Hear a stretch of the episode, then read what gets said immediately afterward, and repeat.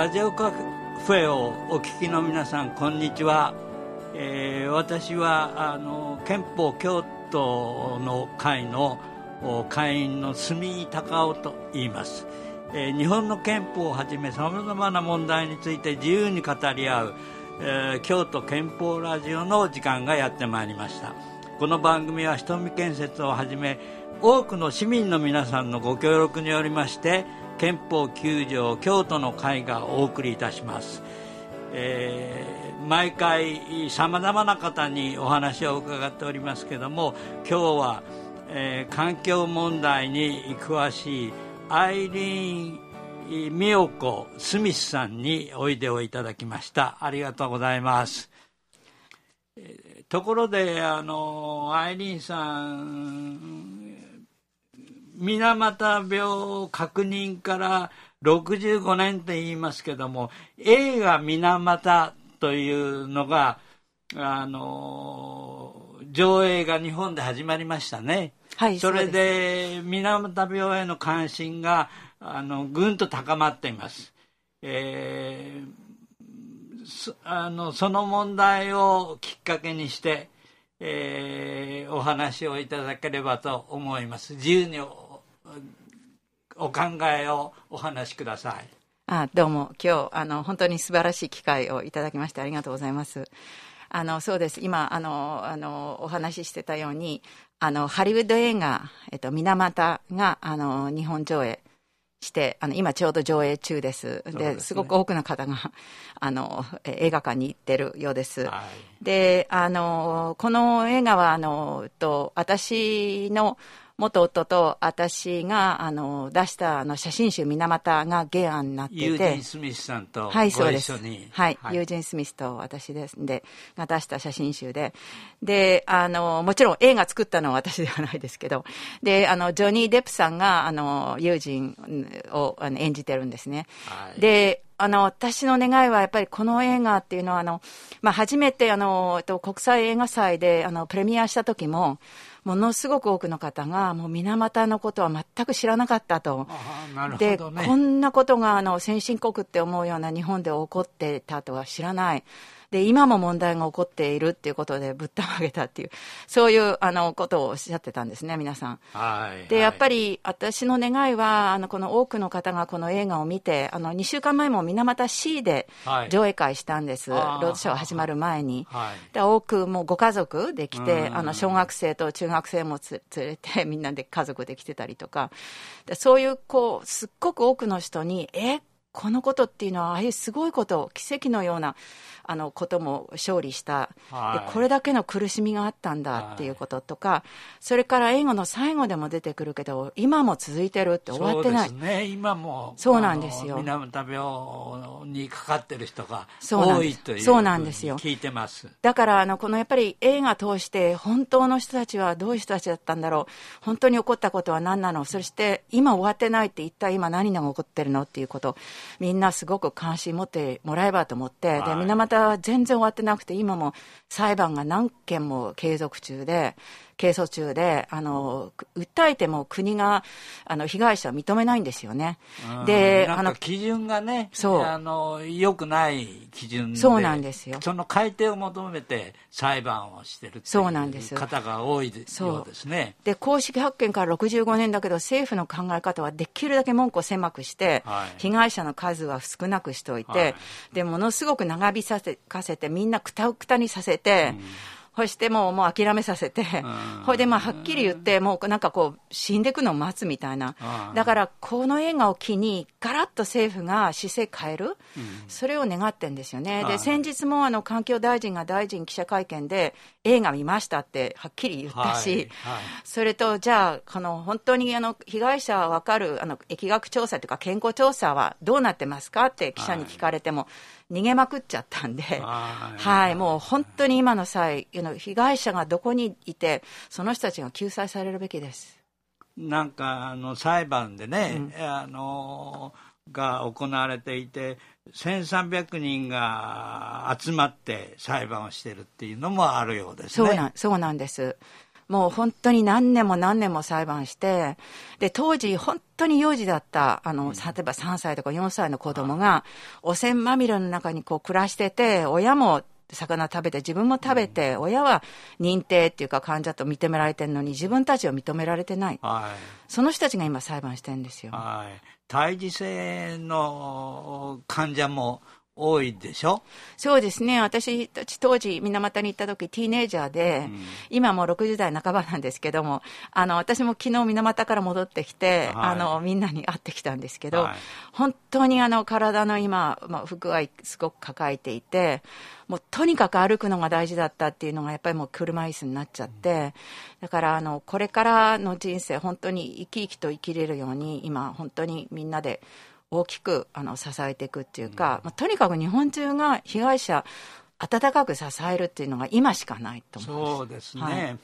あのどんどん高齢化が進んでますからね、あの次々にお亡くなりになって顔が見えなくなるということも続いてますね。でもあの同時に水俣ってすっごく綺麗なとこなんですよ、うん、私, いる私たちいる時も夕焼けがもう最高で、海にこう降りていく夕床ですね、うん、それとあのそのやっぱりあの今環境に優しいこといいことをやろうっていうのも頑張ってて、同時に被害者あのはいろいろ認められてなくて、うん、だからこの被害者を温かく迎えて応援するのと、もう今度次の展開いい方向にみんながあの平等で生きれるようにっていう社会を作るのはもう一つのものにしちゃうっていうかな、なんかそれが課題。環境問題をおやりになってるけども、はい、世界中でやっぱり環境問題の被害者っていうのがたくさんいるっていうふうに、まあ水俣病に近いようなあ被害者がいるということもありますよね。そうですよね。あの世界中でやっぱり汚染がひどい、ひどい汚染を受けてるところがいっぱいあって、で実はこの映画水俣でも最後にそれがちょっと出てくるんですよね、うん、でそれと最後にやっぱり今水俣がどうなってるか、うん、でそこでこうそこにたどり着くように今あのふたつのサイト、水俣の若い人たちが作ってるインパクト水俣っていうのと、うんうん、あとあの水俣を語ろうっていうあのサイト、それは私もかかってるんですけど、そうするとこう今の状況もわかるし、それとやっぱりだんだんみんなで世界の被害者のことも知っていく、さまざまな公害の被害者のことを知っていったらみんなびっくりすると思うんですよね。そうですね、はい、私もあの記事を新聞の記事で大きく取り上げられまして、お名前も載ったりしてる記事がありましたけども、びっくりすることだらけでした。そうですよね、うん、あのえ今こんなことになっちゃってんの、うん、みたいな感じでびっくりします。あの環境問題全般をに関心を持たれて運動されてあのおられますから、えー、市民グループのグリーンアクションですか、はい、あの活動にもちょっと触れていただければと思います。ああの京都の市民グループでさんじゅうねんまえに立ち上げました、うんはい、であのこれはあの日本があの核兵器に使われた物質プルトニウムを、はい、あの普通の商業的に使うっていう計画持ってて、はい、今でも続いてるんですけど、えー、プルトニウム生産計画。そんなことあるんですか。そうなんです。あの長崎の原爆であののはちキロのプルトニウムがあのあの核兵爆弾であの街を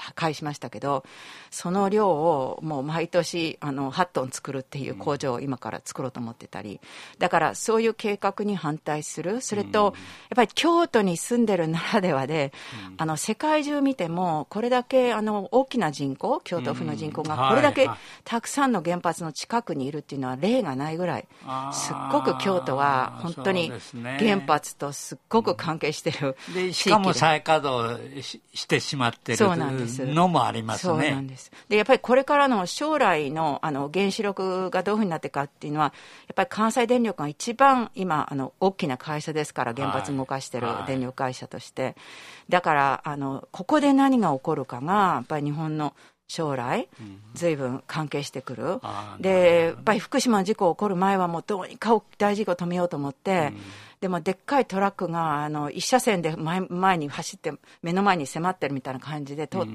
で福島が起こった時はとうとうやっぱり起こっちゃったって、うん、今も同じ気分です。次のでっかいトラックが真正面から走って向かってる。だから次の大事故をどう止めるかで、やっぱりあの打率ってかしたらやっぱり福井が一番大きいんですよね。何期もあるから、ね、だから私たちの本当京都府民市民の死活問題なんですよ実は。だってここの私たちに住んでる周りでも全部避難所ですよ。あの京都府の北から見てもう中学あと高校でも大学でも町の施設でも人町交流館とかみんな避難所になるんですよ。で、あ、なるほどね、私たちも一旦起きればね。そうですそうです。で私たちもやっぱりあの例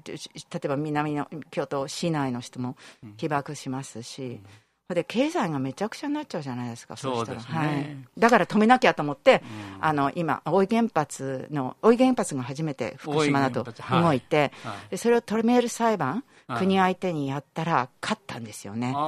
それが奇跡的にっていうか奇跡じゃない本当にちゃんとあの機能して裁判所も、はい、そしてあの、えっと、去年のじゅうにがつよっかに勝利したんですよ、は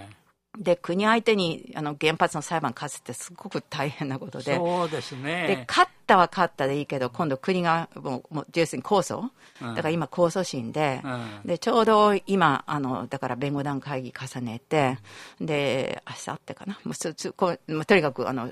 進行協議も続くしあの今もう法廷が続いてるんです。そうですか、はい、裁判官もねあの良心的な裁判官がまともにあの問題と向き合う場合もありますし国の命令通りにやる裁判官もあって高裁はなかなか高裁を突破するっていうのはあの難しいと言われてますがどうですか。でも、うん、難しくたってでも本当に事実はこっち側なんですよね、はい、あのとあの大井の原発の敷地内に活断層があって、はい、それが本当にあの危機の下走るのかどうかを調べるって言ってたのに調べないまんまで政府、はい、あの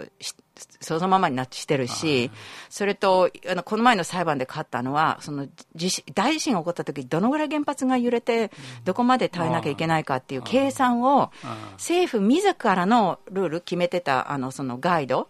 を無視して、うん、そして認可しちゃったんですよ大井原発を。だから自分たちが作ったものを無視してあの原発の再稼働を福島の後OK しちゃったんで、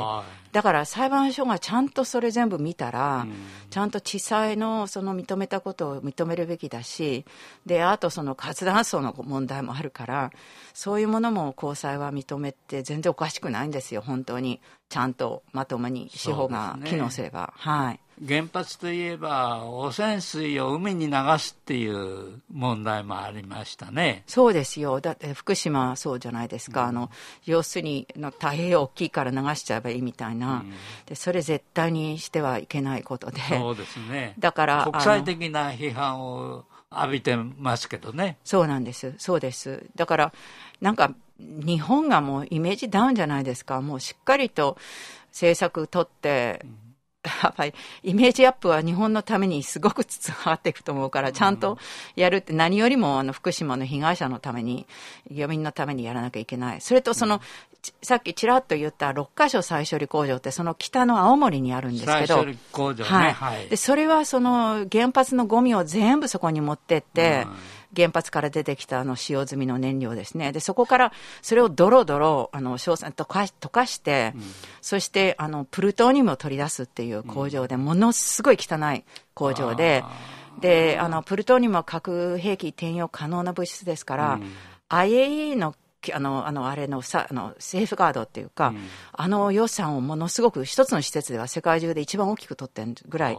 あのすごい施設なんですけど、それを商業運転しようとしてるんで、うん、来年にでもだからあのすごくそれでそこはね日常的に運転したら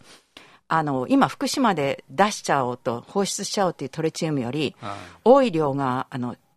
普通の運転で出るんです。あ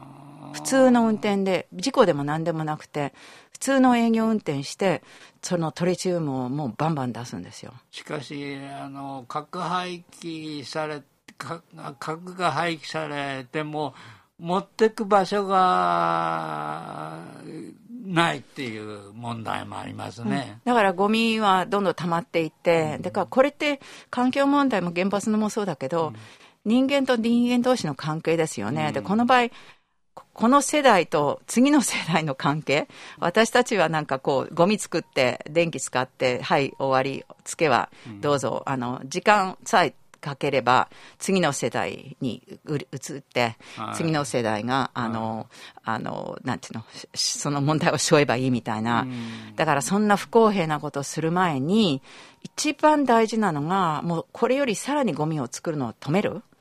だから原発全部やめちゃわないと。原発をやめるっていう選択しかないですね。そうなんですよ、ね、だからねみんないつもね政府ごまかしてあの責任取らなきゃいけないから最終処分場を作んなきゃいけないっていうこと言うけど、うん、あの最終処分場を作りたい理由は、うん、もっとゴミ作れるようにしたいからなんですよ、うん、もっとつけを作りたい、はい、それじゃダメでまず順番はだって家でも借金毎日作ってたら、うん、あの借金作るのを止めるのがまず先決でしょ、はい、だからあの要するに原発を止めればさらなるゴミは出てこない。だからあのそれをまずしなきゃいけないのになんかあの私たちの責任です最終処分場がいりますってあれごまかしなんですよ。うーんごまかしなんですよ。もっとどんどん続けられるようにゴミ作るのしようとしてるわけですね政府と電力会社。国連ではね、うん、あのコップなんかで、うん、あの環境問題を重視してますけども日本は遅れてるっていうことですか？そうですね、関心がないっていうことですか？あの私思うんだけどもあの経済とそれから食をいっぱい増やそうそれから、はい、あの今のその過疎と都会とかそういう構造じゃない、はい、どこ日本中が豊かになるようにというのと温暖化対策の問題を全部一つにしてこう動くそういうことをやってないんですよね。なんか シーオーツー は減らしましょうってこっちで言って、はい、で違うところではなんか過疎団地のその都会とそして今その田舎のそのがどうこう活性化できるかっていう問題があるみたいな、はい、そんなやり方してるけどあのエスディージーズ をちゃんとやったら、はい、地元が生き生きして、うん、どこの地元であれ大都会でもそうじゃないとこでも、はい、そしてそこで職ができて、はい、でお金もそこに残って要するにどっかの大企業を持ってっちゃわないで、はい、その地域からでその シーオーツー も減らしていける、うん、でやっぱりあのせすごく進んでる国はみんな言ってるのはあの大量にエネルギー作るのから違う方法で大量に作りましょうじゃなくて、うんエネルギーいらないようにしちゃうっていうかね。なるほどね。いっぱいあの今モダンなくやや新しいやり方があるんですよ、うん、面白いやり方とか、うん、だからそれは作る方です、うん、あのもっと作りましょうっていうか、うん、原発と火力発電所で作ってた分の、うん、あのエネルギーを違うもので作りましょうっていう話で、うん、それより一番大事なのがあの作らなくていいようにしちゃう。例えばでっかい工場がエアコンいっぱい使ってたその機器を分散して周りの暖房にしてあげておうち無料暖房を提供したら自分の使うエネルギーも会社のエネルギーも減る、はい、あの周りの人も暖房もらえるそれでみんなハッピーっていうそういうやり方をいっぱいしなきゃいけないのに 古, 古いんですよ。なんかどうしたらあの新しい考え方であの地球を守る、ま、生活を守るっていうことができるでしょう。あの柔軟的になればいいのとあ今は決めてる人たちがみんなどっちかっていうと年配の方で、はい、そして男性なんですよね、はい、で、はい、社会はみんな子どもたちもいっぱいいるし、はい、女性が半分いるし、はい、だからみんながみんなの視点がこうあの話題になれるようにする。そうするとすっごい健全な社会ができると思います。なるほど、ね、その辺でみんなで、まあ、楽しく頑張るというかこの映画 も, もうハリウッドですしあのそうやってこうミーハーでも何でもとにかくいろんな人があの楽しんでこう参加するっていう社会かなこの映画をたくさんの人がねあのみなまたの映画を見ていただければと思いますけれども。そうですねあの小中学生でもみんな高校生でもすごい元気が出るって言ってます。あの映画見てなんかやりたくなっちゃうって言ってるの。ああなるほど、ねうんはい、うまくできてる映画だっていうことですね。そうですか。本物にたどり着くように願ってます、うん、はい。それではそろそろ時間が参りました、えー、今日は環境問題に取り組まれていて市民グループグリーンアクションのをおやりになっているアイリーン・ミヨコ・スミスさんに、えーまあ、水俣病を中心にして原発の問題その他環境問題を語って、えー、いただきました。ありがとうございました。どうもありがとうございました、えー、この番組は瞳建設をはじめ多くの市民の皆さんの協力により、えー、憲法きゅう条の会がお送りしました。えー、この番組をお聞きで、えー、皆さんもご意見ご感想を憲法きゅう条の京都の会までお寄せいただければ幸いです。